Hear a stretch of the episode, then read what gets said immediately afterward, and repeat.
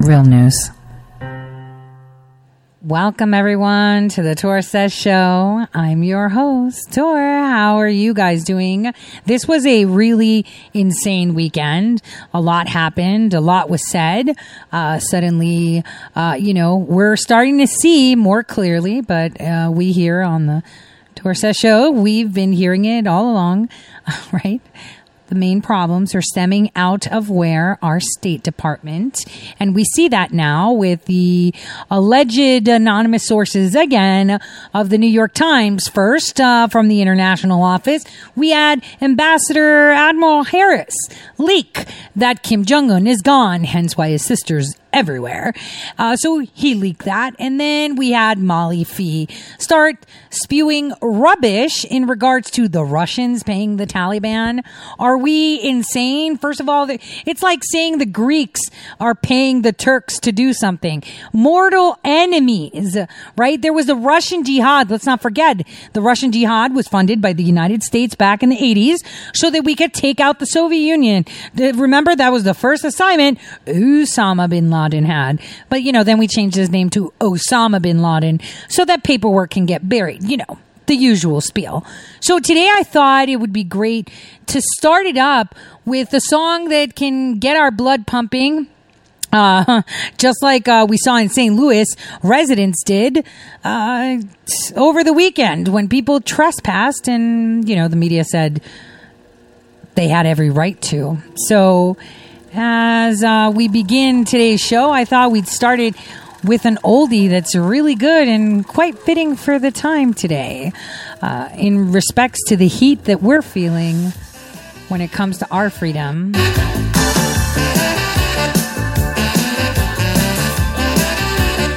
Please.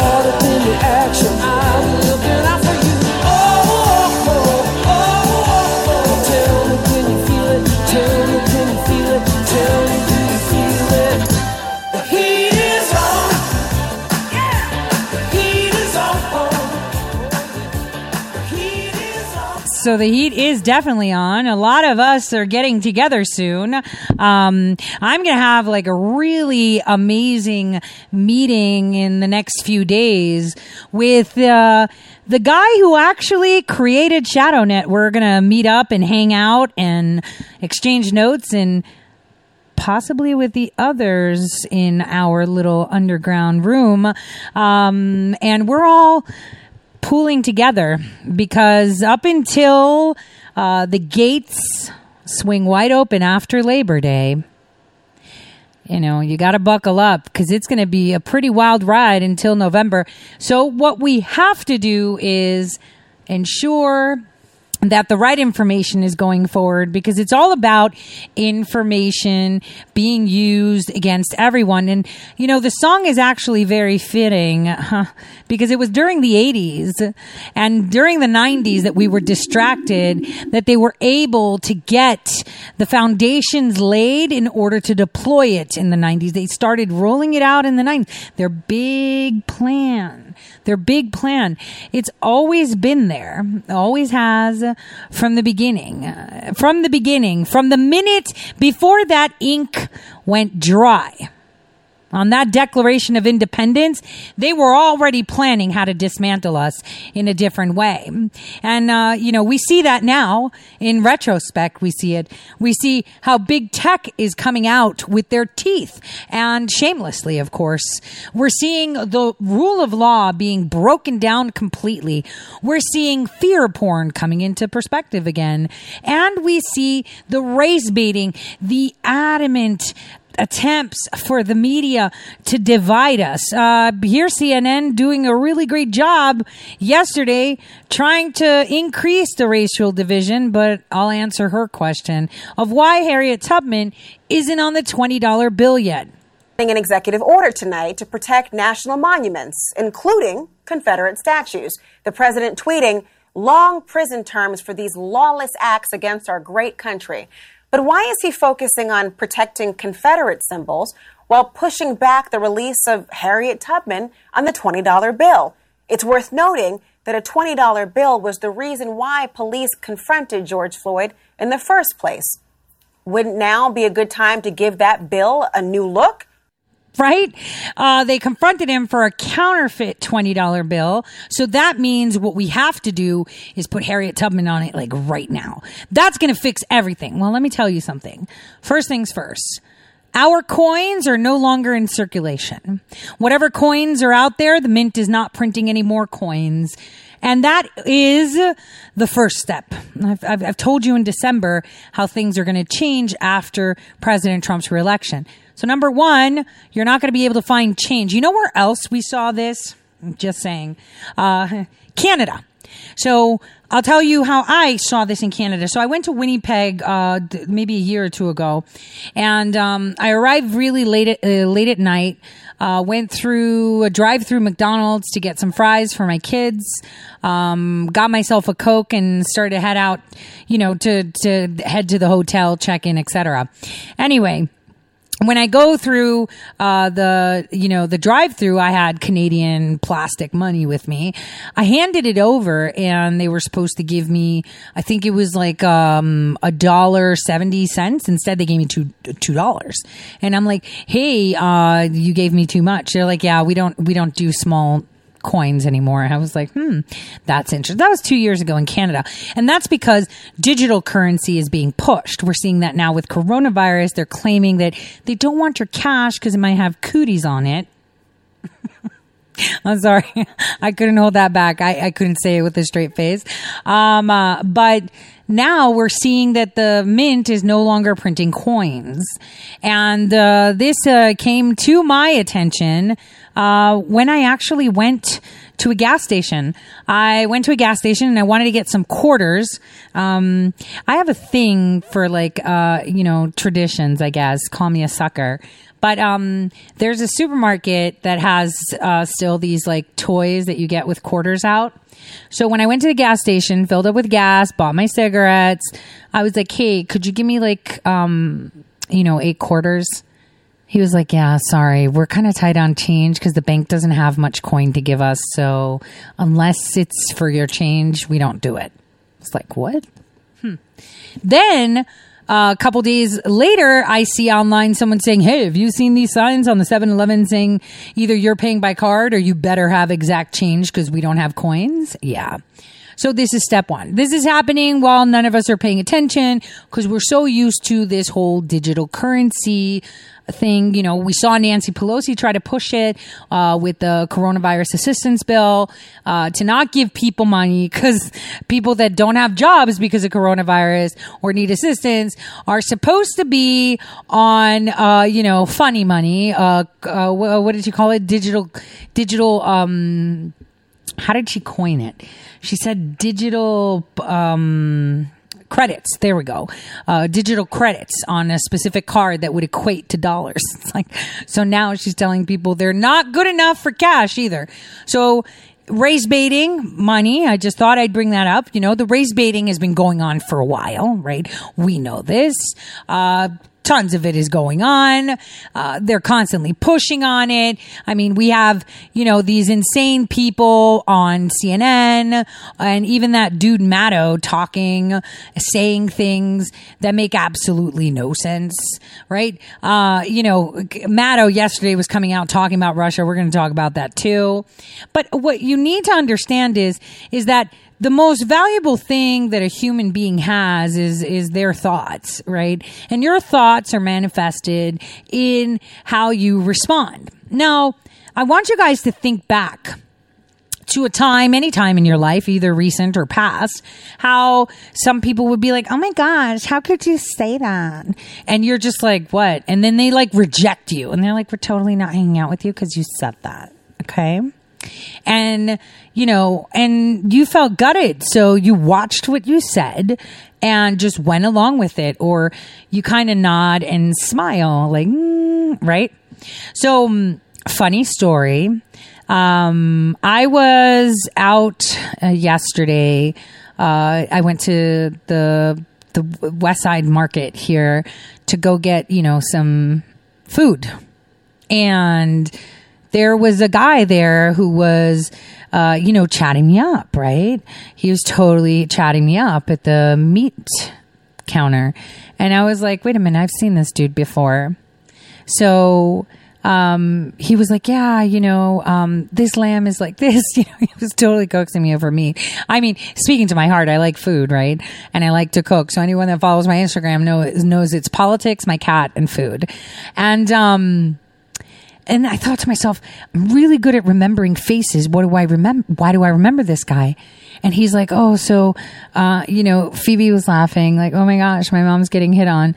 And, um, he was like, oh, I totally love your number to go out. And I was like, wait a minute. Were you at the protest? He goes, yeah. I was like, yeah. So why were you at the protest if you were just sitting here telling the other guy it's all BS and that it's um, something to control people and it's not really about Black Lives. I just heard you say that to that guy, and he was kind of like, "Oh yeah, you know, I, I just had to go because all my friends went," and I was like, "Yeah, so this is where we don't, yeah." I don't, he's like, uh, may I? And I was like, yeah, I don't have a phone. and I'm clearly holding on to my phone in my hands. See, and, and you have to wonder, my daughter was like, oh my gosh, mom, why did you do that? And it's like, um, you know, people need to understand that they should stand their ground. I'm sorry, right? Um, but it's primal. Okay, I, I want people to understand because I, I, I get frustrated too at humans that just go along with things and you know don't stand for what's correct. But I want you guys to know there was a there was a concept uh, back in the '60s that we have one mind, but it's made up of three brains. For me, I think we have one mind and it's made up of four brains. Uh, the fourth brain being that of your gastrointestinal system. Um, I've said that before uh, because it is actually an autonomous nervous system. That's why when they say trust your gut, I mean, I would trust it because it's like its own brain, like literally separate from the brain. It actually works, you know, to h- help you gi- digest and, you know, how you feel and whatever. It's a different nervous system. I'm just telling you. So I think it's four. So how they broke it down is that there's the Homo sapien brain, which is like the part where you're like, oh, I'm thinking, executive functioning, the ability to, um, you know, verbalize your thoughts, uh, conscious, uh, you know, uh, that you're self aware, etc. Then you have the mammalian part, which is like, you know, um, implicit memory, um, you know, language, emotion, um, how you express that emotion, somatosensory, right? Stuff like that, right? And then you have your reptilian brain, which is your basal ganglia, your brain stem, your instinctive responses. Now I want you to think of it like the brain stem, just so you know, is like at the base of your skull and um, that's where uh, your breathing and your cardiac rhythm are regulated. So, for example, I've I've seen it before when I was in med school. Someone get hit by a car and they have brain swelling, right? So, what do you do? You tap a hole into the skull to let the pressure out. Why? Because if it press, presses on the brain stem, the person will never recover. Why? Because if the brain stem, which is autonomous, it works on its own, right, is faltered, the person will never be able to breathe again, never be able to have a heartbeat again, things like that. The things that are independent that you just do. And, you know, you don't think when you breathe. You're not like, oh, every time I take a breath, I think about it. No, you don't. It just happens. So the reptilian brain, that's the instinctive response. Now, Let's take it back a couple of millions of years ago, per se. If you're one that believes that we evolved out of nothing, I'll say we were transplanted here anyway and upgraded, whatever. And here we are where you're in a group of people and you're wearing like animal skin to cover your privates. The men go out hunting, the women cook, you know, they have babies, or some women go hunting and some men stay behind and cook, whatever, and tend to the babies, whatever it may be. And, um, you know, you say something like, oh, you know, so and so's like, I don't know, weird. And they're like, oh my gosh, totally not your friend. So they kick you out of the tribe. What happens? You're like exiled.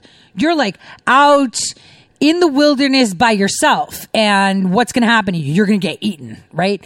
Uh, so your primitive instinct is to be like, yep, I'm going to shut up. Nope, she's totally cool. Everybody's cool. I'm just going to shut my mouth now. That is an innate response we have. We have the primal instinct to uh, feel that in order to survive, we must stay in a group. The minute you acknowledge that, the minute you understand why your initial response is to appease the other person. But let's not forget, there's no more woolly mammoths, saber-toothed tigers, or, you know, animals out there that can kill you right now. Um, they wouldn't make it five seconds on your sidewalk. So, well, they probably would, but you know what I mean. They'd get caught, shot, something. But think about it. This primitive instinct is what the mainstream media is tapping into. They're really smart. They're tapping into that part that you just can't help. Kind of like when someone hits you on the knee, it jerks. It's a reflex. Just like it is a reflex uh, to uh, want to appease the crowd so that you don't get exiled, right? So it's unnecessary right now for anybody to feel that way. Uh, it is 2020 and saber tooths are extinct and you're not going to get pounded by some woolly mammoth and you're not going to freeze, uh, you know, under a tree wearing only a fig leaf. Um, and you don't have to go hunting anymore. You go to Walmart. So uh, this is what we need to acknowledge to take away the power that they have taken from you. Because the ultimate goal here is to own you. And how do they own you? By owning your thoughts. Because then they can manipulate your vote and they can manipulate you so you can keep paying them. So this is why anyone who thinks to the contrary, uh, uh, goes against to what the mainstream media says is completely opposed. If you remember two days ago, it was tweeted out, Russians paid, you know, Taliban. I was the, one of the first people to say, so I retweeted Rick Grenell's tweet saying, I never heard it. I was like, you got to be real stupid to think that Russia is going to pay the Taliban. Like, out of all people, the Taliban. You've got to be real dumb. And it's like, even the, the right media was like, oh, you know, Russia, this. And it's like, wait a minute. Okay, so I guess these people are reporters and really don't understand geopolitics. Hmm. Because they're just as bad. They are controlled by this flow of information that is coming from them. So, you know, there's just a handful of corporations that own the majority of our mainstream media, right? And they have a huge influence. Like the right never wants to get off the message. They want to stay with it, but show an opposing side or pretend to. So, you know, how do you know when the news is trustworthy? How do you know uh, that the news is, you know, independent and, you know, not biased? Oh, some people will say, well, if they can criticize President Trump, then they're not biased either for the left or the right. BS anyone who criticizes Teflon Don, who is the one man literally against the world, is not your friend. It's all for an illusion and to make you think that, um, oh, I'm impartial and I totally don't. Nobody is impartial ever. And you can't be impartial to freedom and to be on the right side of history. I don't care who you think you are. That's the way it is. Fact has now become fiction. Fiction has now become, fa- I mean, we've been saying this for how long? And, you know, and they're manifesting these boxes that we're supposed to fit in, yet they're advocating to not stick people in boxes. You know, they've put us into a position when we're so busy with our life, uh, paying our rent, mortgage, bills, food, water, uh, take care of our children, clothe ourselves. You know, now we have to worry about arming ourselves. Hello. I can't wait for my conceal and carry. So it's like, you know, uh, what have they done? They're doing that to keep you in that specific position they want in order to ensure that you are not able to do your own research. Think how many people, right, are more susceptible to believe those that have a massive, you know, support network and following. Boy, they believe them like anything and they spew the most rubbish. Again, going back to the to the primal instincts, the reason people, you know, approve majority or, you know, what the mainstream point is or what everybody, oh well, so many people believe that COVID-19 is like totally deadly and real. I got to believe it too. You know, why? Why are they trying to dominate the message. Why are they doing this? Because they're playing on the fact that they know biology. You know, the thing that they've been throwing out the window saying doesn't exist. Yeah, biology, which is that your instinct will have you comply with what the group says. So that way you are not exiled. You will not have a job. You will be canceled. Cancel culture, right? Cancel culture. That's the new one. You're getting canceled. Period. So this is what is happening. All of this, all of this is highly coordinated. I mean, the first six months of 2020 have been a historian's wet dream. Like, oh, wonder what it would be like to live during the Great Depression and stuff. Well, hey, no longer wondering. And somebody yesterday reminded me about the the killer hornets. So we got killer hornets. We have the Dust Bowl, right? The sub the Saharan you know, sand flying in here. We got the Great Depression, right? The stock market crash, the Spanish flu. Again, reminding you, the only reason it was called the Spanish flu, it was because the Spaniards were the only ones reporting it because they weren't in World War One. Because the flu supposedly existed in all the other. Funny how that happens, right? It's like history repeating itself. It's because we already forgot. So we've lived a historian's wet dream, and the only thing left is aliens or the second coming of Jesus at this point. Mm, But they haven't finished yet. They still haven't are certain. Uh, ready to go. So um, after this short break, uh, we'll continue on talking about how the mainstream media is manipulating our news and, you know, begin talking about this false Russia Taliban narrative. It's pretty insane. And there's a reason and a method behind their madness.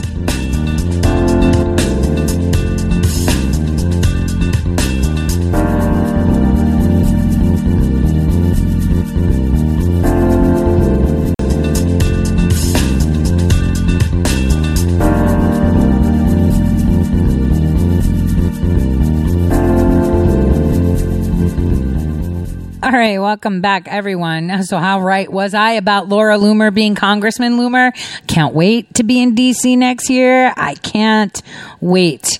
Um, you know, I've totally hired myself. I've self crowned myself as, hey, I'm going to be down there looking at all the legislation, all the loopholes. Let's do this. Uh, so uh, that's happening. So if you guys have, you know, a dollar, five dollars, any dollars to spare. pfft, throw it Laura Loomer's way.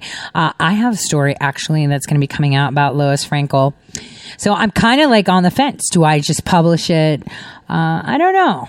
I'm I'm thinking of how I want to put it out there. And it's going to be after the 4th of July, of course. Cause during this time period, man, you guys, I'll have, uh, Patrick Bergy live with me, uh, the inventor of ShadowNet. I can't wait to just hang out with him. I think he hates smokers. So this is going to be totally fun. Imagine the guy that created a network that was supposed to be a depiction, a technological depiction of what I kind of ran. That's pretty awesome. So I'm excited about it. So uh, before we get into more of what's to come, because I've already uh, kind of insinuated, uh, is that the right word? I already told you. How's that? That's better. I want to listen to this dude Maddow for a second and listen to how they say that Russia is paying bounties to kill U.S. troops. U.S. intel says Trump is mum. Okay. Listen. secretly offered Afghan militants bounties to kill U.S. troops. This is this is sort of stunning. Here's the lead. Uh, American intelligence officials have concluded that a Russian military intelligence unit secretly offered bounties to Taliban linked militants for killing coalition forces in Afghanistan, including targeting American troops amid the peace talks to end the long running war there, according to officials briefed on the matter. The U.S. concluded months ago that the Russian unit had covertly offered rewards for successful attacks last year. Islamist militants or armed criminal elements closely associated with them are believed to have collected some bounty money. The official said 20 Americans were killed in combat in Afghanistan in 2019, last year, but it was not clear which killings were under suspicion. The intelligence finding was briefed to President Trump, and the White House's National Security Council discussed the problem at an interagency meeting in late March, according Okay, so listen to what they're saying. Russia's upset with Americans, so they're paying Afghans, Taliban's, right, to kill Americans because they're upset that the Afghan war is going to just just listen to the insanity this dude is pushing. Listen. according to these officials. Officials developed a menu of potential options, starting with making a diplomatic complaint to Moscow and a demand that it stop, along with an escalating series of sanctions and other possible responses. But despite having created that menu of potential options for the president, quote, the White House has yet to authorize any step. The officials did not explain the White House delay in deciding how to respond to the intelligence about Russia. Yeah, raise your hand if you think you might be able to explain that delay from the White House. I will because there isn't anything. Hey, hands are up, dude. Um, you know, this, this, oh, like, ooh, her face, his face, whatever he, she, it, whatever face. Seriously though. Seriously though, let's take a trip down memory lane. How there was a Russian jihad that we pushed in. Then you know what? What happened to that war? Do you guys know what happened? Stalemate. The Russians pulled out. The Afghanis pulled out. Do you know why? Because we were no longer funding. We were no longer funding the Mujahideen insurgency that was led by Osama bin Laden, right? That we trained and put in there. So until 1992, there was still a battle going around. So now, right? Even though they're at war still, right? They're still at war, right? And they hate each other because they've slaughtered each other, right? The Sunnis, they just went in there and just uh, we have the media now telling us that now the Russians are like, yeah, here's some money, kill them. They don't need to be in Afghanistan. They need to go. That's so dumb. Like the Taliban would totally do that, right? This is how dumb they believe the people are. And obviously the news they are pushing are pretty much going to dumb ears. Sorry if you don't like it, but if you believe that, you're stupid because history is telling you something completely different. Our declassified documents tell you completely different, yet apparently, uh, the Russians are now siding with them. Now let's hear how Rachel Maddow, with this made up intelligence, is telling you how it's working out with these bounties from Russia. I mean, this is this is jaw dropping. This is like kind of sickening news, right? It Even for those of us who've It is to think that you really think this is true. Like, where are these people? What reality are they in? I mean, we had Beyonce call out for action. Miss Queen Bey sitting in her castle. I would like to see the protesters march down her way and tell her how they feel about her privilege. whose whose jaws are already sprained um, from having dropped so far and so frequently this summer. I mean, if this Times report is correct, this means that U.S. intelligence has concluded that Vladimir Putin is offering bounties for the scalps of American soldiers in Afghanistan. Not only offering, offering money to people who kill Americans, but some of the bounties that Putin has offered have been collected. You know what's funny? It's so funny because this report comes out as Molly Phee is heading into Afghanistan with this new international office from the Department of State send off to Afghanistan. Tons of people just went there. And you have to think, oh, this is just a coincidence that we're having these special leaks come out of, of Russia uh, offering to pay, uh, you know, the Taliban. I mean, Putin was was shocked. As baseless the US He's totally, totally denounced everything. He said that's crazy. Why would they pay Afghan militants to kill U.S. troops? That's dumb.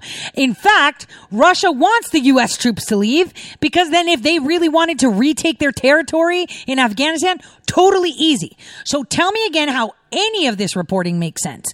Any of it. Like, why would they do that? You know, NATO to kill NATO troops in the U.S. So it says the reports are the U.S. alleges the U.S. didn't allege anything. The New York Times alleged this. Why are people around the world claiming that our administration said that Russia bounties were placed on U.S. troops? This is a lie. See, here they are t- talking about rubbish that they shouldn't and making it news when it's not. They're saying that there was an assassination attempts in Europe uh, before and they uh, offered alleged bounties last year. I'm, I'm dead serious. This is the stuff they're saying. They're threatening diplomats um, um, at Taliban. It, it's just, it's just, it's just so dumb. I, I just, I can't. I can't. This is blatant.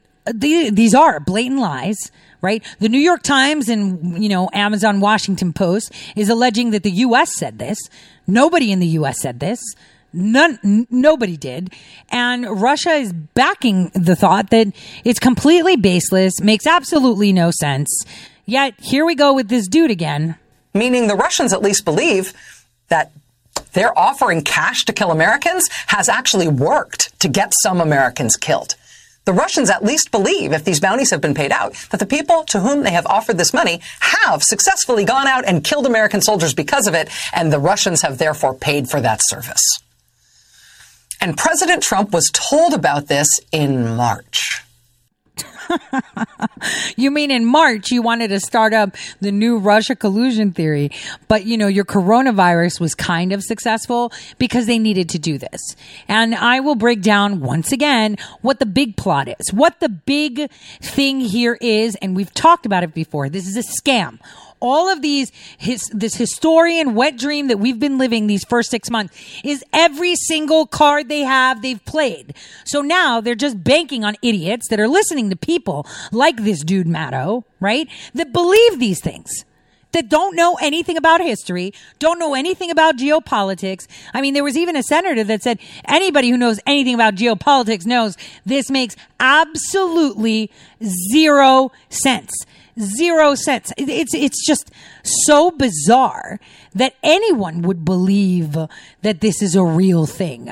That Take a listen to um, this morning uh, with Maria Bartiromo. Take a listen to this. and member of the House Foreign Affairs Committee and House Judiciary Committee, Guy Reschenthaler. And Congressman, it's good to see you this morning. Uh, what are Maria, your committees morning. doing about this? Well, let me just say that if, if this is true, we need to get to the bottom of it and hold Russia accountable. But Maria, anybody that knows anything about geopolitics in the region knows this is probably not accurate. The Russians are not friends of the Taliban. They fought for years in Afghanistan. Also, Russia is not exactly flush with cash right now since petroleum has, has hit really low uh, numbers. So I find it very suspect. It's also incredibly politically convenient. And Maria, I've read this book before. I think I know how it ends. It's some low level, unelected bureaucrat that is not, um, that thinks he or she is onto something. The information is not credible. And instead of working through the chain of command, that low level bureaucrat then runs to the New York Times or the Washington Post, and the mainstream media, the liberal media, takes it up to damage the administration. So I, I'd be willing to bet that that scenario is much more likely than the scenario that the mainstream media is running with, which again is just the damage of the president. Unbelievable. You know, this is really getting old, Congressman. I mean, this president's entire term has been dominated by investigations. So much so that many of you and your colleagues, I'm not, not blaming you specifically, but uh, the Congress has ignored so many important things like China eating our lunch uh, and the national security issues. I mean, there are show hearings, basically, uh, in some of these committees. House Judiciary Committee Chairman Jerry Nadler reportedly planning to subpoena Attorney General William Barr Thursday. Following the ouster of the U.S. Attorney for the Southern District of New York, I spoke with committee member, your colleague Doug Collins, on Sunday Morning Futures, and Collins took Democrats to task for these kinds of hearings over the past several years. Watch this. You've had no hearings on national security and China, and China has been eating our lunch, stealing intellectual property regularly for decades, and it has only picked up speed in the last two years. What have you been focused your time on, Congressman? How many hearings have you had on investigating Trump? Oh, more than I can count. I mean, the, the thing about it is, is Chairman Nadler uh, seemed obsessed from day one with just simply going after his his old uh, countermate, uh, Don, Donald Trump, who at the time when he knew him in New York and now is president, it was like all I want to do is get at uh, President Trump. We've done nothing but have hearings. Remember, Muriel, let's go back, take each other back in time. We started off with the acting Attorney General Whitaker. He thought that was one of the most important hearings we could have had to start last year, and then it rolled into the Mueller report. It rolled into Barr being asked to come in, and then he blew up that, and then you know Steve Cohen and others, you know, making fun, bringing fried chicken to hearings. This is what we've been doing in the Judiciary Committee. We've been having show hearing after show hearing after You mean circuses? Yes, circuses. But anybody and their mother will tell you that, uh, you know, that this uh, whole uh, Russia paying uh, jihadis of Taliban to take out Americans is BS. Take a listen to how Fox News reports it. Corrupt Joe is shot. Uh, the president, just at the beginning of our program, deleted this tweet under uh, sharp criticism, Molly. Journalists are kind of in, uh, depicting this as endorsing racism. Well, this is a great example of media being factual without being accurate. Not that it's a tweet that he should have tweeted or put up. It appeared to show someone sarcastically responding to someone accusing him of holding these, uh, this individual of holding these views by sarcastically saying he did. And this is something where this is a very big issue right now, and we need the media to really do a good job rather than provoke racial conflict. You have a lot of people advocating hatred toward white people, or you have responses like this, and it needs to be very careful. I think the media seem to want to provoke conflict rather than to uh, remind people that this is a wonderful country where people get Right. along very well and where we are, um, you know, we are the best country in the world on some of these things. But Jessica, the president, as I said, uh, deleting this tweet after the only black Republican senator, Tim Scott, told CNN this was Right. indefensible and should take it down. But as far as the, the media making a big deal out of it, it's the president who put this into play with the tweet. He kind of handed the press a story. Yeah, he's his worst enemy, enemy when it comes to social media, and we've seen that time and time again. He also doesn't seem to pay a lot of attention to the things that he is tweeting. We've seen this when the anti Semitic tropes end up on his Twitter account, Don Jr.'s as well, his son, and then they play dumb about it. Oh, what are you talking about? I didn't know that that was anti Semitic. Uh, the president needs to be the adult in the room. It's clear that he can't handle that. Um, someone needs to take right. his phone away. We've been discussing that for years at this point. Um, but for Molly That's to say, oh, they, you know, they didn't get the depth That- of this, it was sarcasm. White power is never a joke. And for Molly to say, oh, this is a country where we all get along, I don't know what country Molly's living in at this moment when you look at us what, All right. what is happening on Hold the streets hold on, after the hold murder on, of George on. Floyd. Hold on. Okay, hold on, please. Molly, I got to give you 10 seconds to respond. Wait, George Floyd? I mean, they didn't remember. Was it Greg? Was it Robert? remember how they don't even know his name? No, I'm just saying that the accurate story about America is one where it is the most free and wonderful and prosperous country for people of all races. And that's the story that needs to be told rather than hyping conflict that people have. Yes, human nature is bad and there will be bad instances, but we don't want to neglect the overarching story of All right. why so many people love this country and want to come here. All right. Well, I'm glad the president deleted the tweet. Mollie Hemingway, Jessica Tarloff, Griff Jenkins, thanks very much. Do not underestimate the significance of the Bolton affair. This is not just a short term swamp story that'll soon Yeah, I don't know how that hijacked my feed right there. Hmm. Okay, Steve Hilton. Bolton's old news. Now, I wanted to talk just a little bit more about this Russia hoax. Uh, so apparently, um, uh, Catherine Herridge, who's been pretty much on top of things, says that um, NSASS's report does not match well established, verifiable Taliban and Haqqani practices and lacks sufficient reporting to corroborate any links between Russians and Taliban. So the official said the intelligence collection report reached low levels, National Security Council, but not further, not briefed to POTUS or VP because it was deemed uncorroborated and dissent intelligence community. So here is the NSA. IG Storch needs to get fired. Why is Storch still the IG of the NSA? Hello. Remember, Obama appointed him right before he left, something completely unprecedented that the outgoing president on November 30th would nominate the first ever presidentially appointed NSA director, uh, IG, NSA, IG, sorry, IG of the NSA, which was not done by the McCain, uh, you know, uh, clan. It, but instead it was pushed to President Trump because obviously he can't keep his eyes on everything and he had the wrong people by his side telling him what to do. Listen, the bottom line is they want us to hate Russia because Russia is the only nation on the planet without debt. And the debt is a very important factor because I've told you this, all of this COVID, all of this stuff that we're seeing going on, the statues being torn down, the, they want you divided by religion, by sex, by political affiliation, by class, by race, by everything under the sun. They want you angry. They want you so pissed that you can't see because when you're divided, you are easily picked off the grid. And divided, you are no threat to any of them. That is the fact. That is the way they've been operating for decades. Let me not say eons, right? So here is how you see their roadmap to where they're going. I mean, they try, they did this when they took down the Roman Empire uh, by weaponizing religion and then using that to divide people, if you remember correctly. This is uh, how we're going to move forward. What we have to do is use the next couple weeks, the next eight weeks to unify. That's all we need to do is unification. And we need to rise up to meet the challenges that are going to be coming after Labor Day swiftly. Because it's after Labor Day that these floodgates are going to pop open. You're going to be like, whoa, wait a minute. Damn, 2020. Do you know how many people are going to be having those bitmojis smashing 2020? Smashing 2020. oh my gosh.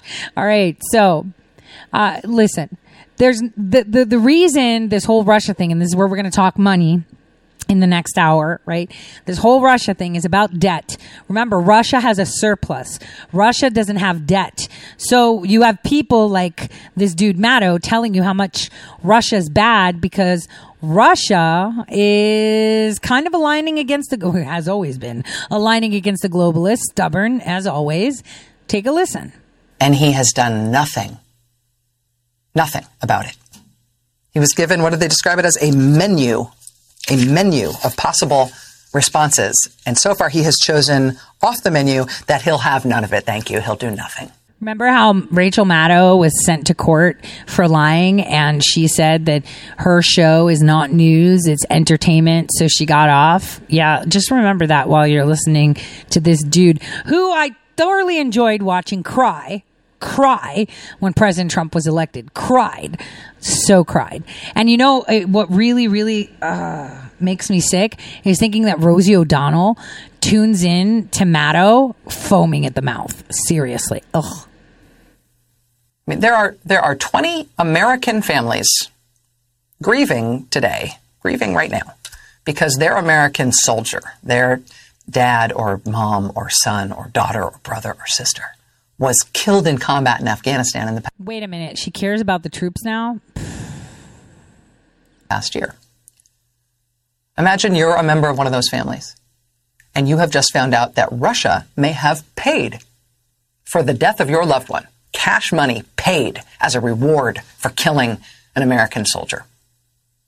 Well, how do the families of the soldiers feel when their members of their family were killed by Iranians and Barack Hussein Obama sent them a plane full of cash of 1.6 billion in unmarked bills, mind you, out to them? How do they feel about, or how do they feel that Barack Hussein Obama and Hillary Clinton and the Bushes bought these really nice houses in the same neighborhood, literally neighbors with George Soros in Qatar, who is funding all of these actions? Tell me again. I, I'm sorry. She cares about soldiers. How? Imagine that American soldier was a member of your family.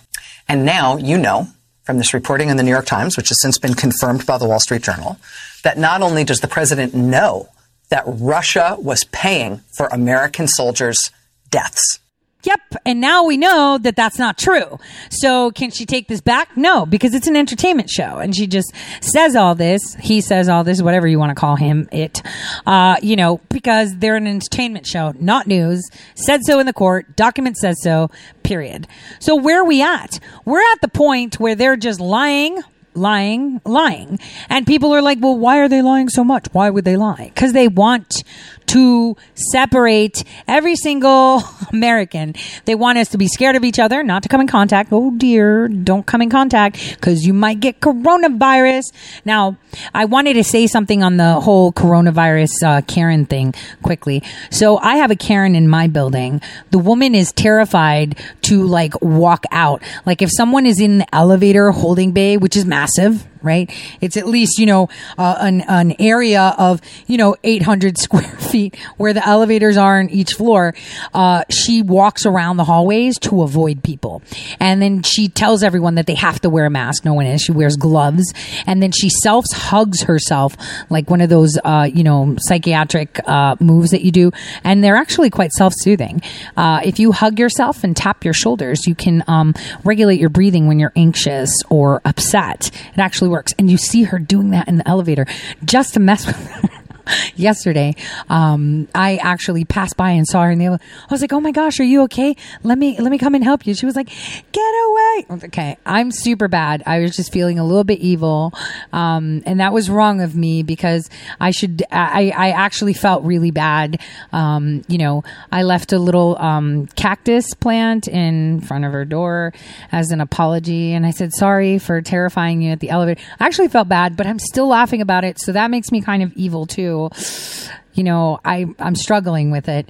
Uh, because, you know, it's like, how do these people wake up in the morning? How do they live, uh, knowing that they're, uh, believing a lie that they're going to die within an instant if they come in contact with another human being. Uh, this is exactly what they want. They want us to be, um, you know, unpersoned with the masks so we don't see anyone. And psychology tells you that the first thing people look at when you talk to them is your mouth. Um, and not to see if you have pearly whites or anything, but just to see your micro expressions. That is how you knew if someone was an enemy, right? This is how you know if a dog likes you or not. What do you look at? Whoa, are they baring teeth? Are they smiling? Are they calm? Right? Micro expressions. You don't know that because that's the reptilian part of your brain that's working. So if you can cover that area of the face, it's a lot easier for someone to unperson you, to not consider you human anymore, to deface you. And we've talked about that evil children's case on how they threw paint on a baby when they were dismembering it. So, um, and keep that in mind while you're out and about and you see people with masks in their cars. Uh, even though we want to make fun of them, and yes, we do, uh, we should feel bad because they are fellow human beings that are just terrified of their own shadow. And I would hate to live like that. I'll see you guys shortly, right after this break.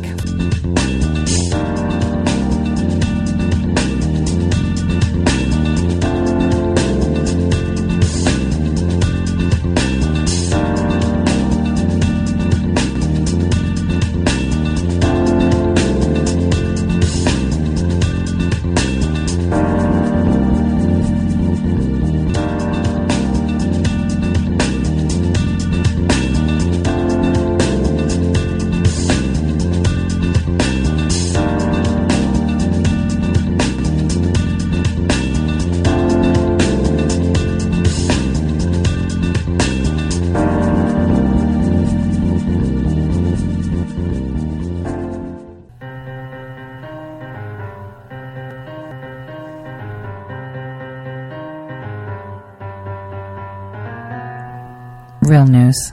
All right, welcome back, everyone. Okay, so still Monday, still June 29th. This is the second hour. And I thought I'd start it off with some really weird TMZ article that I saw.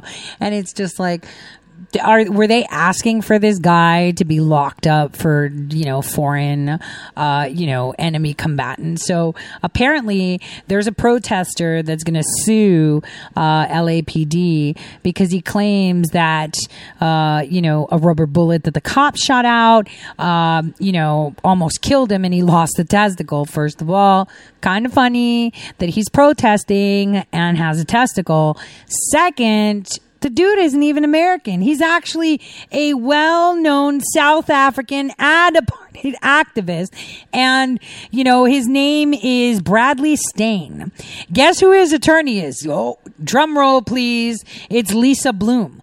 Like, so the TMZ article actually has pictures of him with, um, you know, gauze all over his private parts. And they had to. I'm sorry. I shouldn't laugh because he's in pain. See, I shouldn't laugh. I shouldn't laugh at all. He flew all the way from South Africa to get a testicle lost by a rubber bullet in America because he felt he needed to protest Black Lives Matter. You know, coming from South Africa, where South Africa was actually the Danish slaughtering the black Africans and residing there. And then the black Africans are actually slaughtering all the whites, but he's coming to America to defend uh, black Americans because that's exactly what all these protests are about. No, they're not. It's all about money, money, money, money, money, money. Why?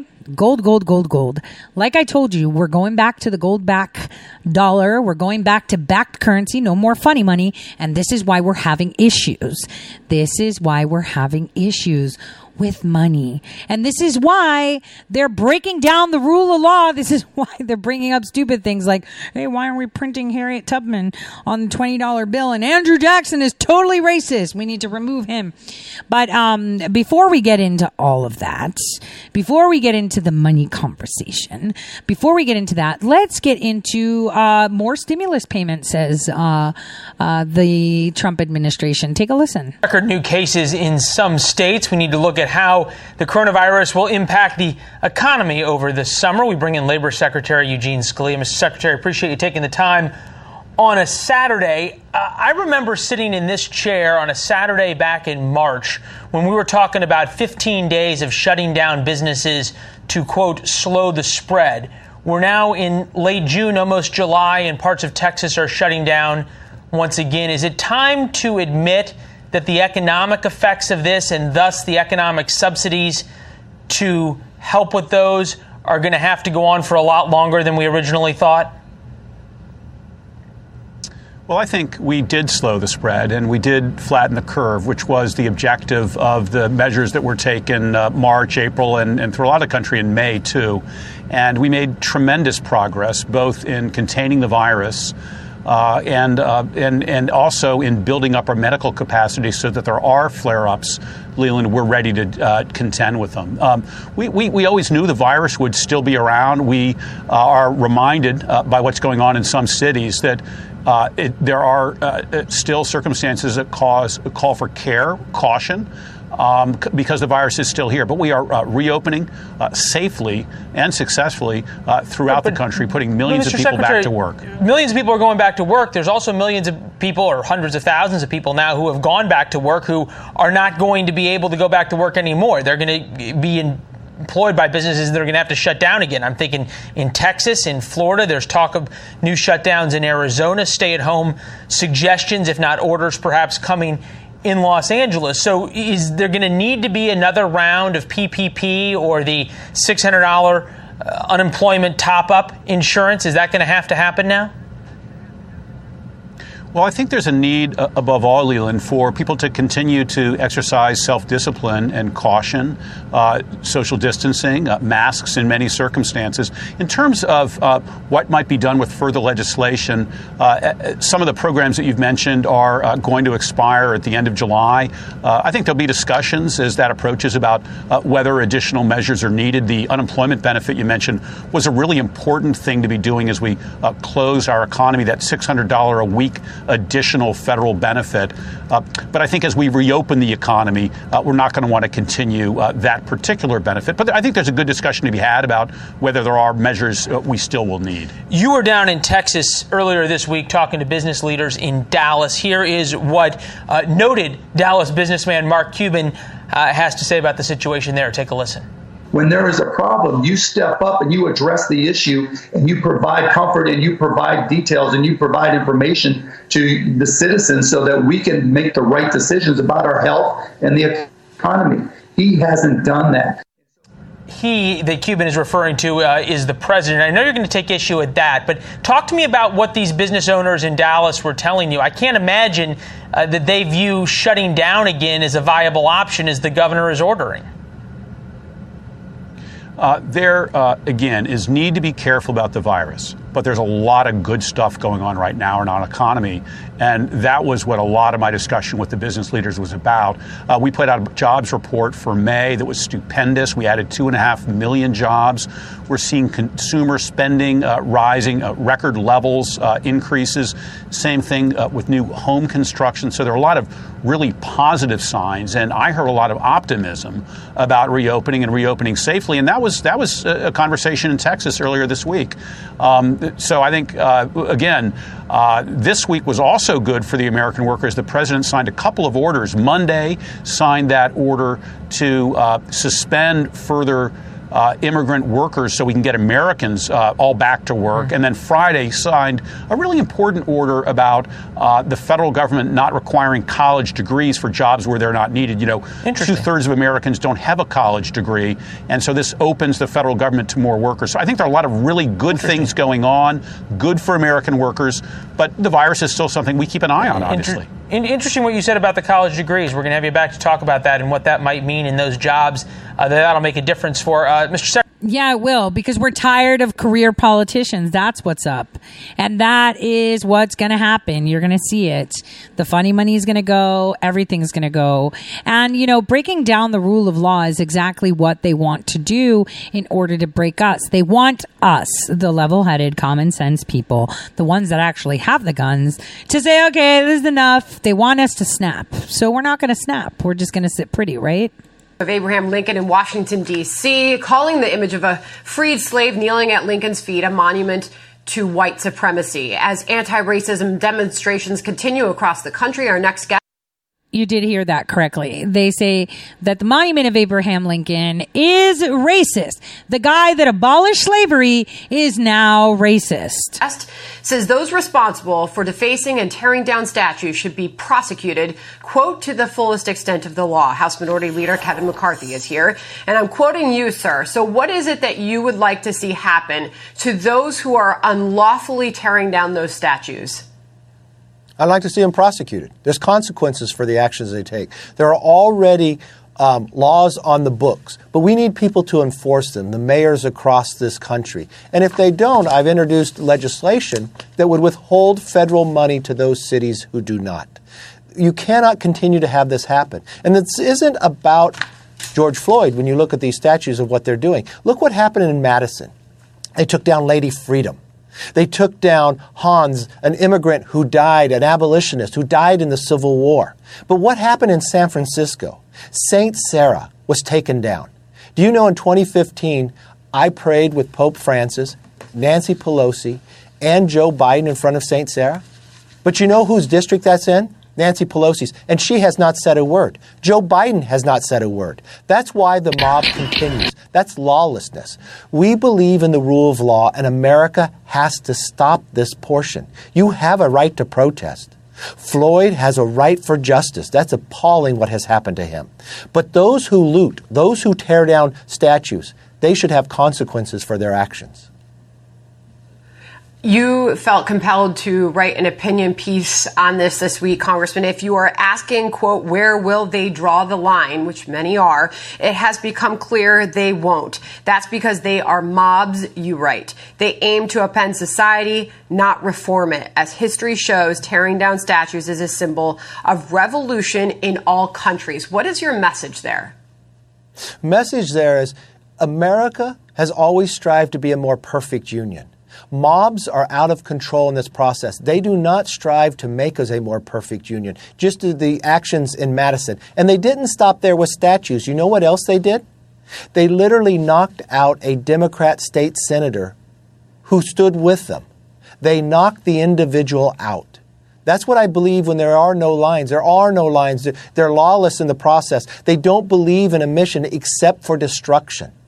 That's what we must stop so we have an ability to have a change of ideas, exchange those ideas, and, and strive to become that more perfect union and work to make sure that America is stronger. I'm looking for individuals who want to rebuild, renew, and restore America. I know we're going through a perfect storm with COVID, with people out of work, with people out of school. But this is not an opportunity and should not allow that we break down the rule of law. We are better than that. And I think we can rise you- to an occasion to do something better.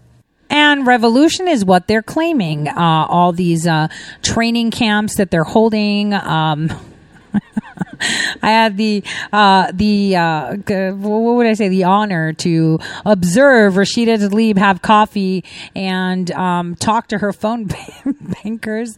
Uh, it is it is pretty incredible. It's open to anyone. They're desperate.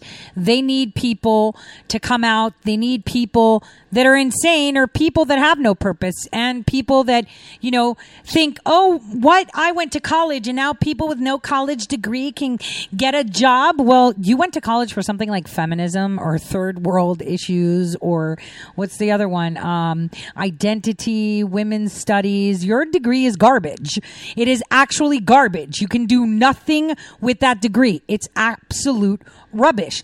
What are you contributing to society by saying you understand Fen- feminism? I'm a woman, quite feminine myself, okay? And I could tell you, uh, yeah, I can do things myself, but you know, maybe I'm just traditional. I like uh, a guy that can build things. I like, you know, uh, a, a man that goes hunting. I don't do soy boys, and everyone's in in in soy pants, you know, in in tight pants, and kids are sitting there, you know, philosophizing about Marxism and how it was misunderstood, rather than taking out their guns in the backyard and learning how to shoot. I mean, what has gone wrong here. Uh, th- maybe it's because we have extra soy in in our water, in our diets. G- God knows.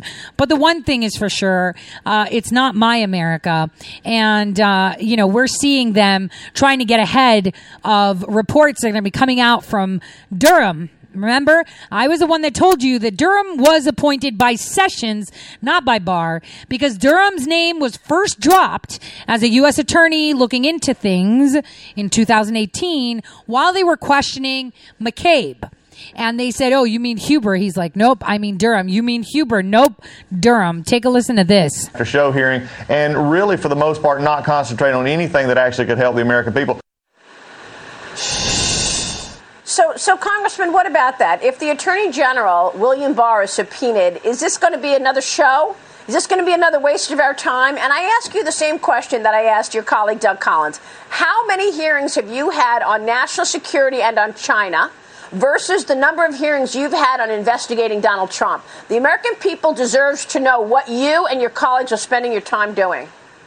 Maria, you're you're incredibly accurate. You know, this is going to be another show trial, and let's just look at it. AG Barr had every right, and so did the president, to fire that U.S. attorney because every U.S. attorney serves at the pleasure of the president, and by extension, the AG. So there's no there there. The Democrats are simply trying to discredit Attorney General Barr before the Durham report is released, and uh, and I think that's going to be very telling on what the Obama administration was doing, spying on the Trump campaign team. But you brought up an excellent point about China. We've been asleep for way too long, and China has exploited the situation. They're stealing our intellectual property. They're engaged in corporate espionage, everything from military to pharmaceuticals to quantum mechanics, you name it. These forced IP transfers back to mainland China, and they're they're also engaging in dumping of natural resources and even steel steel, aluminum, you name it, into U.S. markets to take our market share. No one has held China accountable. Democrats are not taking them seriously. At least House Republicans have the China task force, which is taking a look at this. But the Democrats are wasting their time with show with show hearings instead of actually helping the American people. Well, this is. Uh, well, let's stop for a second there. We all know that the Republicans are sitting on their hands right now. They're doing absolutely nothing. They are keeping their mouths shut. They're going, you know, they're rolling with anything. They really are not doing what they're supposed to be doing. Let's be honest outrageous in my view, okay? Philip Wegmann, this is the future of our children and our grandchildren. And China and the Communist Party is trying to steal it. And nobody in Congress is focused on this because every other day we're hearing more investigations into Donald Trump. First, it was the Russia nonsense that he was colluding. That was a three year circus. Then it was the Ukraine uh, telephone call and an impeachment trial. When are they going to get to work and do what is important for the American people and, and, and, and stop the theft of intellectual property and our grandkids and our kids' future? Well, Marie, it's not everyone in Congress. Well, There's 15 House Republicans on the China task force that okay. are looking on how to combat it. It's unfortunate the Democrats, one, have not joined into that task force, even though Leader McCarthy invited them numerous times. And two, they're wasting all yeah. this time appeasing their far left radical base. Go ahead, Philip Wegmann, Final word here. Uh, Representative, uh, you hinted on this a second ago. I think it's interesting that uh, House Democrats are reversing where they were a second ago. Now they want to hear from the Attorney General ahead of this report coming from Durham. It's going to be very interesting, and this is, seems like just one more uh, issue that is taking precedence over you know much more uh, important things like like China eating the nation's lunch. Philip, you're exactly correct. And they're trying to get out ahead of the Durham report because I believe that Durham investigation is going to show that the Obama administration and then Vice President Biden knew what was going on. And you had James Comey and what I call his merry band of never in other words, treason. Can you see why all this has happened? Because we can't let the people see the truth. That's that's their motto. We can't let the people see the truth, and uh, you know that's what's astonishing uh, more than anything is that they don't want us to see the truth because they know how it's going to roll once that happens. So, you know, I think it's time for like a little musical break totally love this song.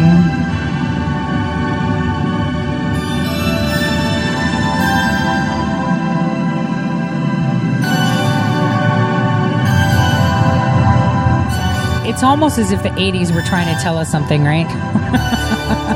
they were. They were trying to tell us.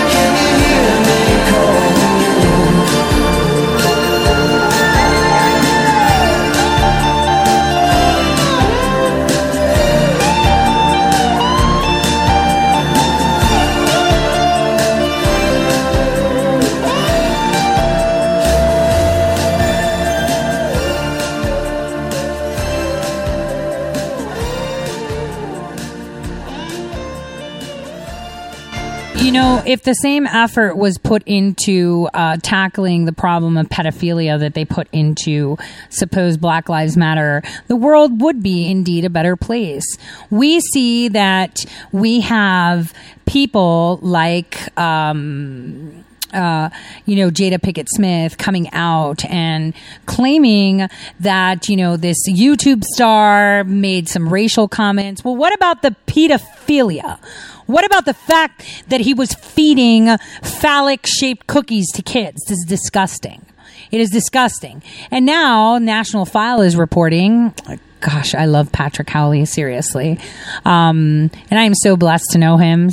You know, he's just incredible. I love him. But CPS in LA County is now trying to remove a child from a parent who tested positive for coronavirus. Uh, someone else on Twitter just tweeted out that their friend went through a drive through to get tested. Why would you do that? Why would you willfully just hand over your DNA? But anyway, they went. And because it took too long, they drove off. And then they got a call saying that they tested positive when they never took the test. Pretty incredible, isn't it? That this is happening. But it's happening worldwide. It's not just here. And what they're doing is causing division and chaos purposely. Purposely. What we must never forget is that the governors of New York, Michigan, New Jersey, California, Pennsylvania murdered our elderly population by infecting them with coronavirus. Well, the flu. Highly potent, strong flu. Okay. Aren't we supposed to be protecting those that are vulnerable? Aren't all these people that are thumping how vaccines are there to protect those that are most vulnerable?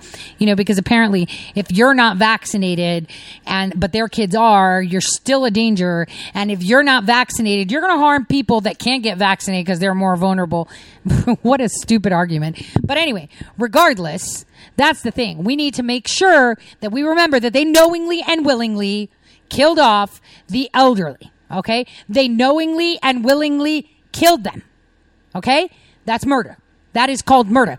Speaking of murder, you know, Justice uh, Roberts is showing his true colors on where he sits on what fence and what kind of uh, uh, things are going on. Apparently, uh, abortion uh, you know, they had rules in, if you remember, in Louisiana, they put some rules down saying that, hey, if you want to have an abortion, your doctor has to have privileges at the hospital, at a nearby hospital, which would make sense. I mean, if you're going to go have an abortion, there might be complications. So wouldn't you want your doctor to have any privileges at a hospital nearby? I mean, a surgeon should be doing it, not someone that failed to get matched or, or, or you know, just, you know, doesn't practice or is a nurse. You want a doctor doing it. And apparently, five to four, they said they struck it down. And Justice Thomas leading the way, God bless him, he said the idea that the framers of the 14th Amendment understood the due process clause to protect a right of abortion is farcical. It's a joke. Our framers would have never, ever even conceive the notion of killing an unborn child something normal. Because this nation is unlike others.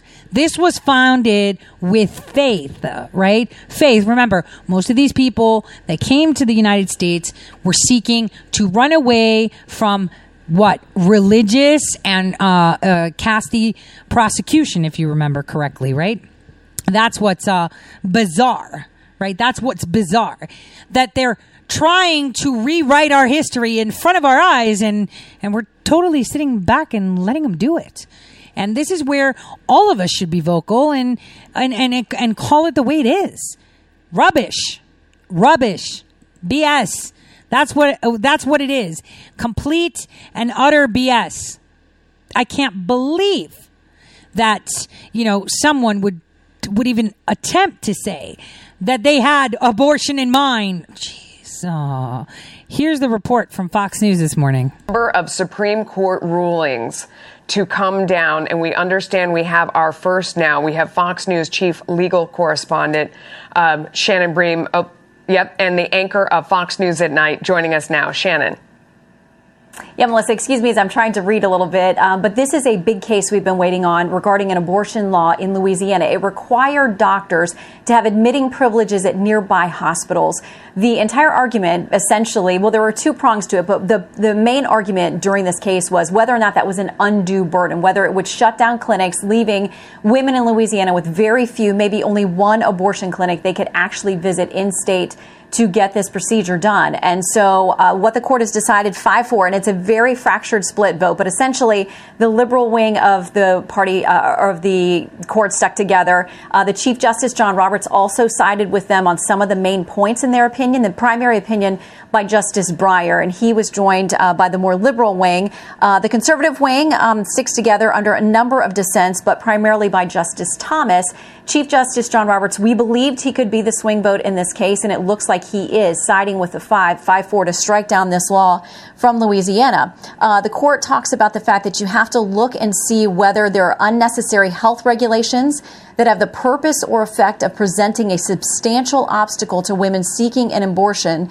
Uh, whether they impose an undue burden on the right. Essentially, they went through the facts of this case and decided that what Louisiana had set up here, which was very similar to a Texas law they struck down just a few years ago, uh, cannot stand. It is not constitutional. It would leave women with very few or no options for abortion in Louisiana and created an undue burden. There was much discussion about whether this hospital admitting privilege actually does anything to help women in this scenario. Uh, Justice Ginsburg, I remember from the arguments, talked about the fact that women will come to these clinics, have an abortion, go home, uh, and their home may not even be near the clinic or the hospital where they would later be admitted, or the doctor would have to have admitting privileges. So it's a long opinion, a lot to get through, but the bottom line is uh, this decision strikes down Louisiana abortion law that put restrictions into place.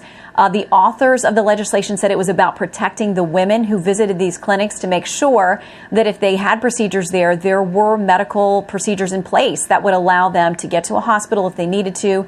The doctors would have those admitting privileges. Uh, and many abortion doctors, as we found out in this case and many others that have been argued at the Supreme Court, many, if not most of them, do not have admitting privileges at hospitals. It's just generally not part of the way their businesses are set up. So critics will say you tag them with that requirement, it then makes it really tough to get abortions under those particular conditions. So here, 5 4, uh, the court has struck down that Louisiana abortion law. We'll continue to dig through and bring you more as we get it.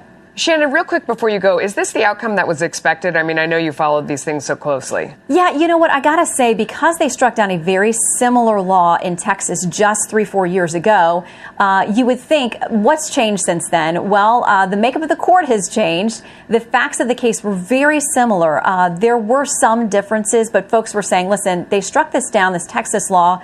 Um, just a handful of years ago. Why would this Louisiana law then survive? Um, we had often thought that the Chief Justice could be the swing vote in this case. So it appears that is the case, but not knowing which way he was going to go left us with a lot of ambiguity after hearing these arguments as to whether or not this Louisiana law would survive. He's cast his vote with the liberal wing of the court, and that means by 5 4, uh, the statute. I seriously can't wait till Barack Hussein Obama is impeached and we can just undo all these clowns that he appointed. It, it happens instantly. Anyone he appointed is removed.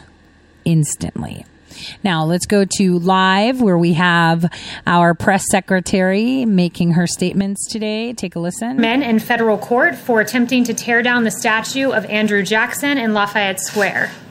The FBI has over 200 open domestic terrorism investigations ongoing. AG Barr has created a task force on violent anti government extremists led by the U.S. Attorney's Office in New Jersey and the U.S. Attorney's Office in northern Texas. With 200 Trump appointed judges confirmed, the rule of law will be upheld.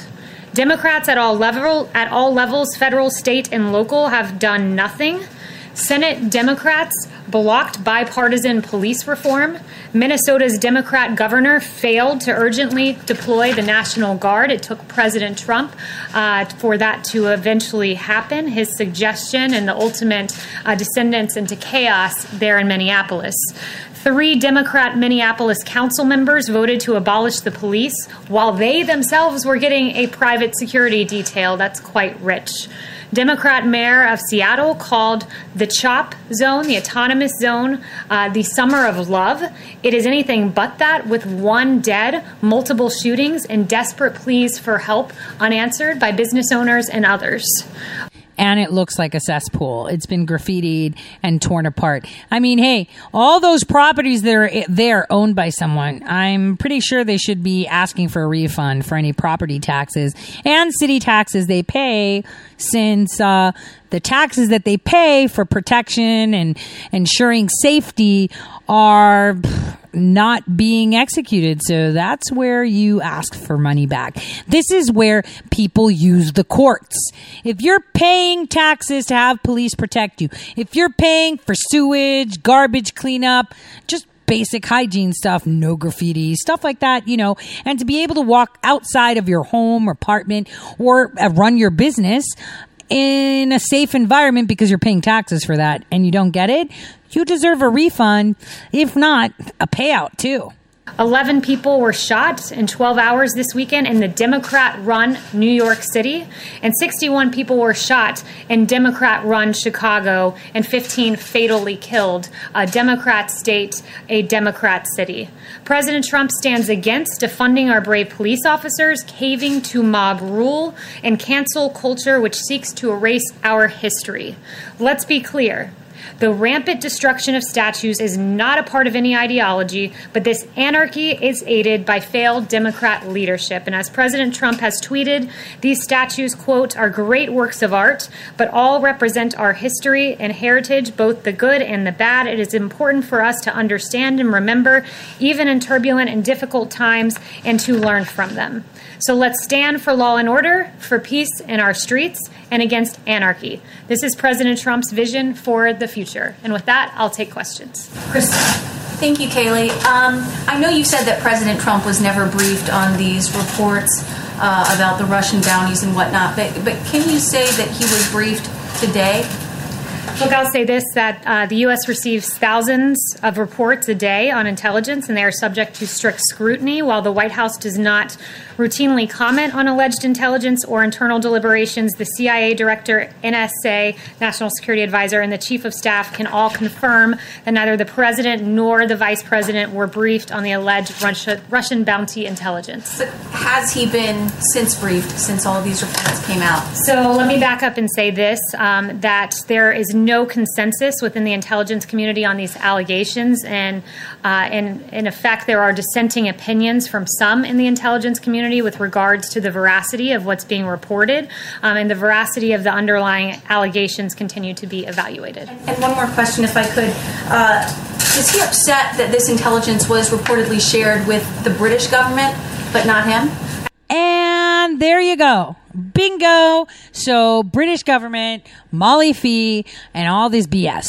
So this is where you know where it's going. Damn, the crown is shrieking.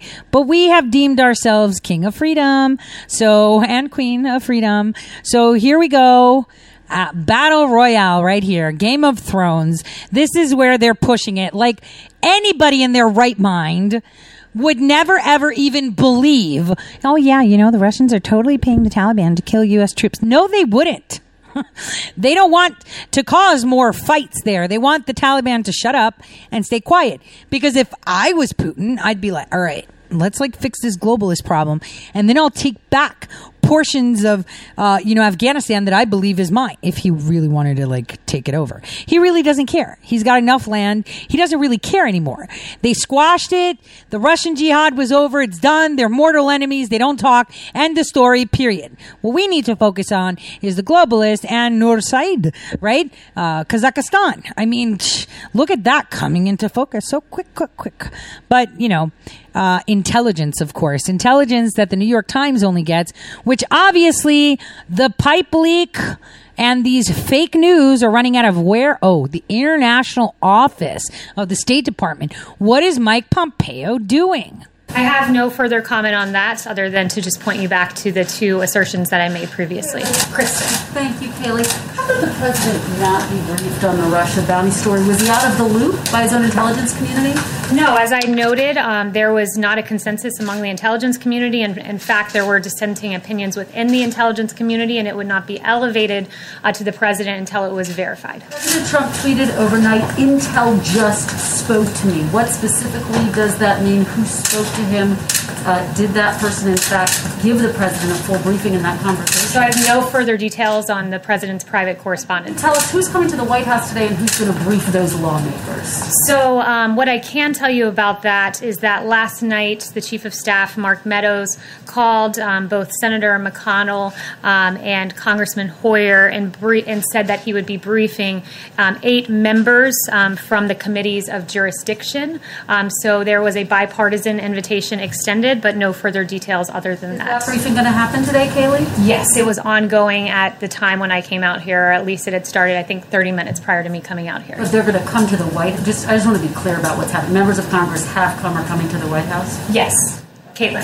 Okay, I have two questions. One, isn't it concerning that there was even a hint of credibility to this report that the Russians were offering to pay Taliban linked militants to kill American troops and the president was not told about it? Has the National Security Advisor or anyone explained why they didn't think it rose to the level that the commander in chief should find out about it? So intelligence is verified before it reaches the President of the United States, um, and in this case, it was not verified. Um, I would note this, though. Um, when the, the president, there's no stronger advocate for our servicemen and women than President Trump. He never hesitates to act um, when there is a threat to our servicemen and women. For example, in, in Syria in 2018, um, when dozens dozens of Russian mercenaries were killed in retaliatory defensive U.S.-led strikes. Um, so when our advers- adversaries have directly targeted U.S. or coalition partners, the president has not hesitated to act. But this was not briefed up to the president because it was not, in fact, verified. I it has to be verified, but not everything in his daily briefings or in the presidential daily brief that's the written document is airtight. Now, how did how does she know that? How does she know what's airtight and what's not? This is so rubbish. It's like the media knows intelligence. Uh, tell us who you're talking to. Tell us who you're talking to, because there's not one soldier that has served in Afghanistan that'll tell you that the Russians are. I'm sorry, I can't. They just think the world is full of stupid. Now, I just wanted to say. Um, before we get into big tech, I want to talk about big tech. I just want to hit coronavirus right quick. So we're seeing that they're trying to push this second surge. We had fraud Fauci say, "Oh, I don't think it's happening." You know, the mask is now symbolic, but people are really trying to push this second surge. And the concerns that I have, I had a, a very, very good friend of mine that lives in North Dakota actually go to the doctor. Uh, she felt sick, and the uh, healthcare institution refused uh, to to examine her and treat her unless she took a COVID test. Now, for me, that sounds really off. Uh, you know, she was very adamant, but she had to cave because she felt sick. In the end, she was COVID negative and had just a pneumonia. But the the bottom line here is, so what happened to the oath? that you know doctors take. If they refuse treatment because you refuse to get tested or to check you or to do anything to you that's actually against the law. They should lose federal funds. Like i am furious because here's the other thing Now, there have been multiple reports, and I talked about this in March when they were doing these, uh, uh, starting up these testing things, how coronavirus test kits are actually infected with coronavirus. I've talked about this before. I also told you what a hoax it was right before the shutdown. Told you big hoax, looked at it, it's man made. It's just the flu on steroids, and it's highly specific for specific changes in genetic code. More than likely, the genetic code that has been altered with previous flu vaccinations, because we know that the flu vaccines change your DNA. They actually change your DNA because most people that have been infected are what? People that have received the flu vaccine for influenza A or B. And most people went through a mild case of COVID being uh, sick, they only tested positive for influenza B, um, even though it wasn't COVID. I gave the example of the radiologist at Mount Sinai, was it? Or was it Sloan Kettering, I think? One of the two big hospitals where he went in, they told him he had influenza B, he went home, he came back to work, suddenly he was sick again, and it turned out it was never influenza B, it was coronavirus all along, and it was just attenuated. And that's because most doctors and nurses are forced to get the flu vaccine. Maybe he got the wrong cohort. Uh, you know, he's he's a dispensable type of person. so here we are with Bloomberg uh, just today uh, releasing that global virus deaths top, uh, you know, half a million in the whole world. That's actually a fraction of what the flu claims globally every year. Okay. So this is something to hear. I can't tell you exactly how many, but I think uh, we're seeing the beginning of that right now in in Texas, um, Arizona, and Florida, among others, um, reversing some of the initial decisions that were made too hastily to reopen and rethinking the idea that uh, you know young people are invulnerable to this disease. So, um, Joshua, what exactly happened? Did we open too quickly in certain states, or did we Yeah. open badly in certain states? Uh, we opened too quickly. I mean, it was obvious. Even the White House guidance wasn't being followed. The White House guidance was the number of cases should be going down. Things should really be moving in the right direction. Okay, so it just so happens that where there's going to be Trump rallies in the RNC, there's a huge spike in coronavirus. You know what's odd? And I find really ridiculous. So we're in the United States of America. We're supposed to be first world, right? Right? And apparently washing your hands, social distancing, wearing masks helps this. But supposedly we're lead in dying, right? So what are they trying to say? That we're all nasty and dirty? Because third world countries aren't having the numbers we're having. Why not? Why not? How come the Africans that don't have clean water, right? Tons of areas in Africa that don't have clean water don't have coronavirus. How come they're not dying? from- Wait a minute. What about India, where people literally rent a piece of sidewalk to sleep on and bathe in a river of sewage? How come they're not getting coronavirus? You know what? They they wash their hands better. Ivory soap not good. You know what? What's Irish Spring not good enough? What do we all have to go to? mm, You know, Bath, Body, and Beyond to get fancy soaps to be clean. I mean, what's the problem? What is not making sense? How are third world countries not dropping like flies? Right, but we are. Th- th- use your noodle. Use the six inches between your ears. How does this even make sense that we have so many casualties, but yet third world nations are not? And they, and most of them don't have even clean water. They don't. So think, think. How come we're all just getting corona? I mean, we're having presidential elections. Maybe they're not. So that could be the reason, right? and, and that capabilities to respond to outbreaks should really be in place before you start reopening, particularly before you start reopening, you know, each level one on top of the other. Um, but the states just plowed forward, and there was sort of a moment where governors just felt like, you know, this was the right thing to do. The virus was just sitting there ready to do its thing, and that's what the virus has done. You get people into bars, and the virus is going to spread quite a bit. We understand from the U.S. Uh, Health Secretary, Alex Azar, that the window is closing on halting the spread. Is it too late? What measures need to be put in place now to get a handle on the situation? I'll be honest, I'm not sure, you know, exactly what Secretary Azar is talking about. I think he should have been much more vocal. Oh, this is uh this is John Hopkins, you know, the one that was showing these crazy numbers. The one that abides by coronavirus stipulations where if um you fell out of a plane and died but may have, you know, antibodies for coronavirus, you died of coronavirus. If a shark ate you and, you know, someone rips that shark apart and you come out and you had coronavirus at some point, your death was documented as coronavirus. These are the clowns telling us that our secretary doesn't know what he's talking about. And these are the clowns that are trying to convince you that third world countries that don't have clean water don't have as many coronavirus deaths as we do. Right? They don't. Because we're getting it because we're all hanging out together. We're all going to bars and we're all having rallies. You know, Joe Biden can't go to a rally. I mean, he needs his deep fake videos. I mean, we see it because he's senile. He can't think. Everything's everything's just this is you know I, I I think I'm laughing because I'm so pissed that it's so blatant and people are sitting back listening to people like this Sharfstein guy, Sharfstein, Sharfstein, and the, and possibly because you know I can time travel and I already know how it works out, and it's like, why are we? Can we just fast forward, please? Because I don't want to see this. I really don't. I prefer just knowing that there was some stuff going on and then it got better, uh, because in the end it gets better. It gets better because it's money, money, money. That's their problem. And what have I said about gold? This is their problem right? This is their problem. We have gold. Trump took it all from Venezuela. Trump hoarded it all. Russia has tons of it in surplus. China has as well. And they've been supposedly selling it. Remember in 2018, I was here reporting to you how they were catching gold being smuggled from Africa through Turkey, along with uranium, of course, through Iran. They've been moving it and moving it. Why? Because they know exactly what President Trump is going to do. But unfortunately for them, it's now been discovered that many of these gold bars are actually metal coated in gold. And nobody realized it until they went to melt it down.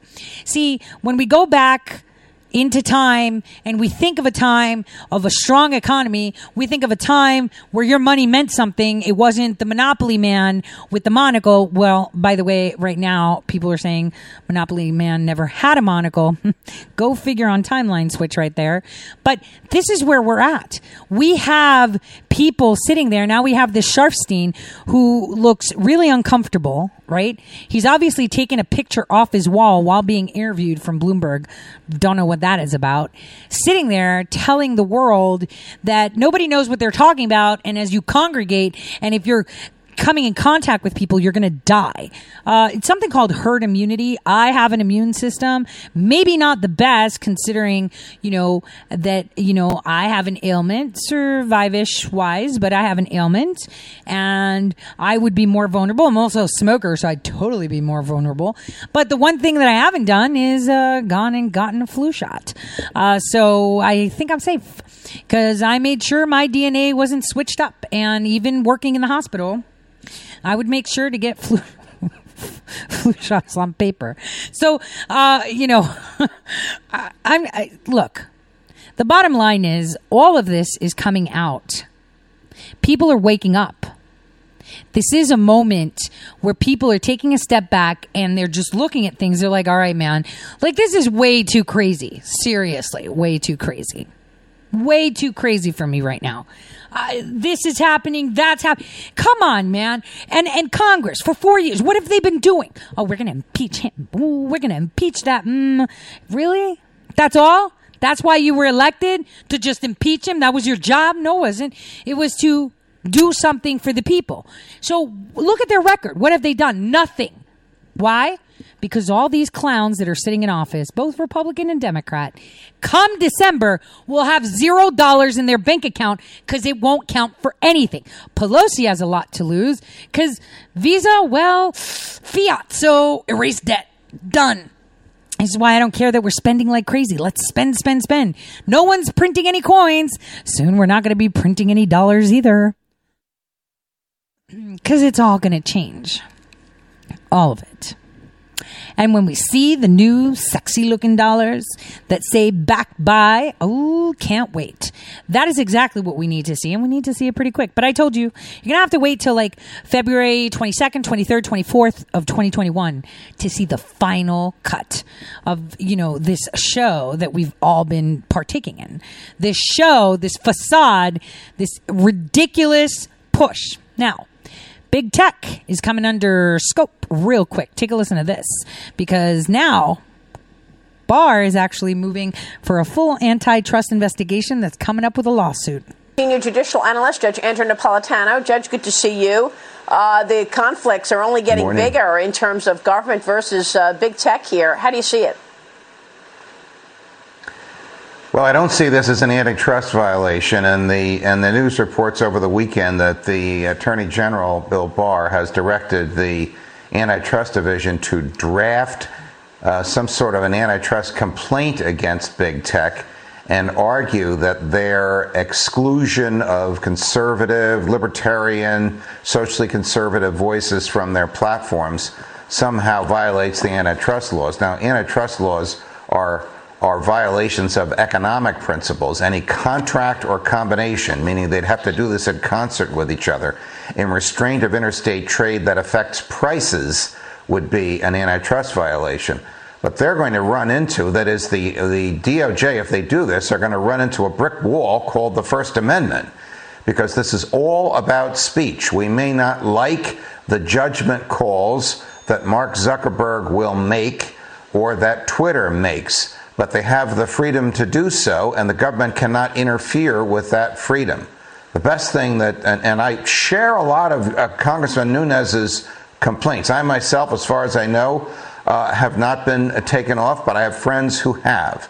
The, the remedy under antitrust laws is more competition. The, not, the remedy is not government regulation of speech. That's what I think the courts would Well, do this- with any effort by the DOJ to get, point, get involved. Judge, they they call themselves platforms, and they have not been acting like platforms. It's not a platform that you've got all this different speech uh, on that platform, right? Because they are deciding not to put conservative speech there. So if you're not a platform, then you would you would expect that they would lose that protection that they can't get sued.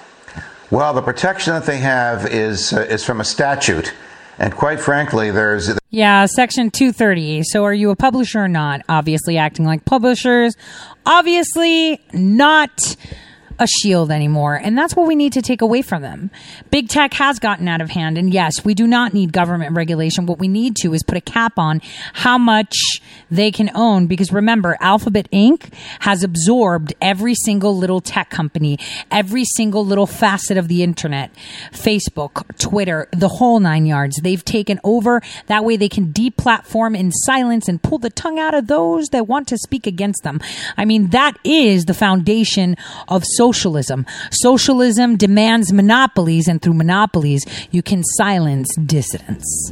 That's the bottom line. So that's what we need to fix, pretty much. So today's Monday, one more day left of this month. July 3rd, the president's going to be at Mount Rushmore. I'm a little bit worried about that.